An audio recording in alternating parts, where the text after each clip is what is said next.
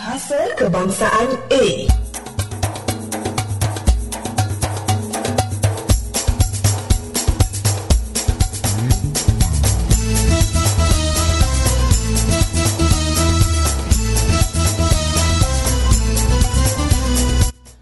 anda mendengar slogan Maju Bahasa Majulah Bangsa?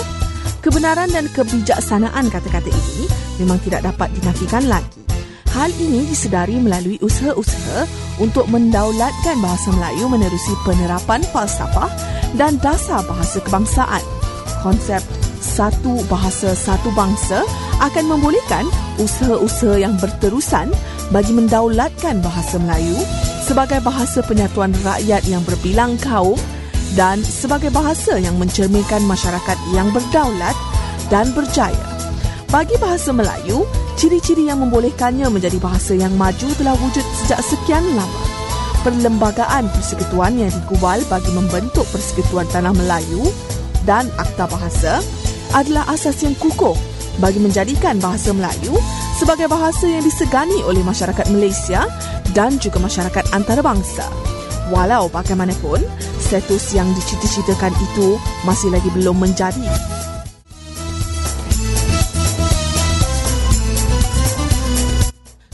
Sungguh pun bahasa Melayu telah dijadikan bahasa kebangsaan dan bahasa rasmi Malaysia sejak merdeka lagi.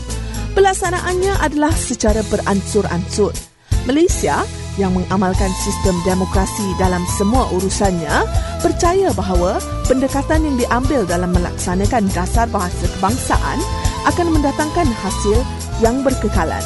Pada masa yang sama, kesedaran tentang pentingnya mempunyai satu bahasa kebangsaan yang dapat menyatupadukan rakyat Malaysia yang terdiri daripada berbilang kaum dapat dirasai oleh semua rakyat Malaysia. Malaysia juga percaya kepada konsep bahawa pembangunan bahasa itu hendaklah seiring dengan pembangunan ilmu pengetahuan dan sosioekonomi. Pada peringkat awal bahasa kebangsaan dilaksanakan, penggunaan bahasa Melayu di sekolah hanyalah setakat tingkatan satu sahaja. Tetapi, secara beransur-ansur, peranan bahasa Melayu sebagai bahasa kebangsaan mula menjadi semakin berkembang lebih banyak buku ilmu pengetahuan ditulis dan diterjemahkan ke dalam bahasa Melayu apabila lebih banyak buku rujukan diperlukan. Apabila lulusan institusi pengajian tinggi yang menggunakan bahasa Melayu semakin banyak, maka semakin banyak bidang yang menerima bahasa Melayu. Setelah berjaya melalui beberapa rintangan, kini masyarakat tidak lagi mempersoalkan kewibawaan bahasa Melayu sebagai bahasa kebangsaan dan bahasa ilmu pengetahuan.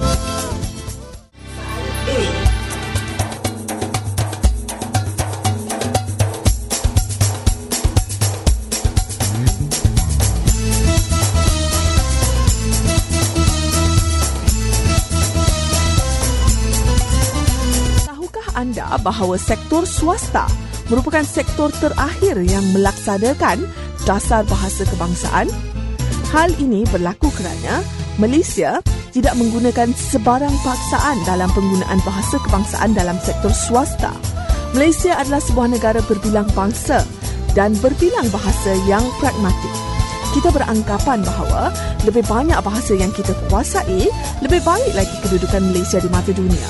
Dalam konteks Malaysia, kita percaya bahawa sesuatu hasil positif yang didapati oleh masyarakat adalah hasil daripada kerjasama dan tolak ansur ahli-ahli masyarakatnya.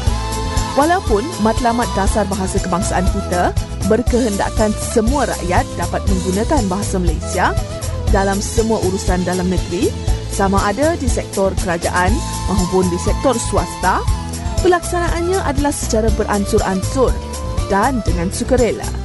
Dasar bahasa kebangsaan dijangka dapat membawa pencapaian matlamat yang dicita-citakan apabila Malaysia mencapai status negara maju pada tahun 2020. Pada masa itu, bahasa kebangsaan Malaysia akan dapat bersaing dengan bahasa-bahasa lain dan mungkin mencapai status bahasa antarabangsa apabila digunakan sebagai bahasa rasmi di rantau.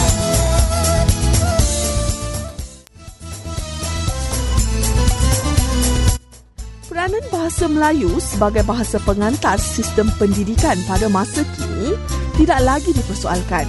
Pelajar-pelajar yang lulus sijil pelajaran Malaysia atau SPM dan Sijil Tinggi Persekolahan Malaysia atau STPM dapat bersaing dengan pelajar-pelajar di mana-mana pusat pengajian tinggi di dunia. Hakikat ini menunjukkan keupayaan bahasa Melayu dalam menyampaikan ilmu pengetahuan. Pada masa ini, kedudukan bahasa Melayu sebagai bahasa akademik akad kukuh. Bahasa Melayu dapat digunakan hingga peringkat ijazah kedoktoran. Sungguh pun buku-buku ilmiah yang ditulis dalam bahasa Melayu kurang berbanding dengan buku-buku dalam bahasa Inggeris, ia mencukupi. Pada masa yang sama, cendekiawan yang menguasai bahasa Melayu pada hari ini sedang menulis buku-buku ilmiah dalam bahasa Melayu. Abad ke-21 berbeza daripada abad-abad yang lalu abad ini memperlihatkan revolusi dalam penggunaan teknologi maklumat dan komunikasi. Melalui penggunaan komputer dan internet, timbunan maklumat boleh berlaku yang datang dari seluruh dunia. Maklumat ini amat penting bagi masyarakat yang ingin mencapai kemajuan.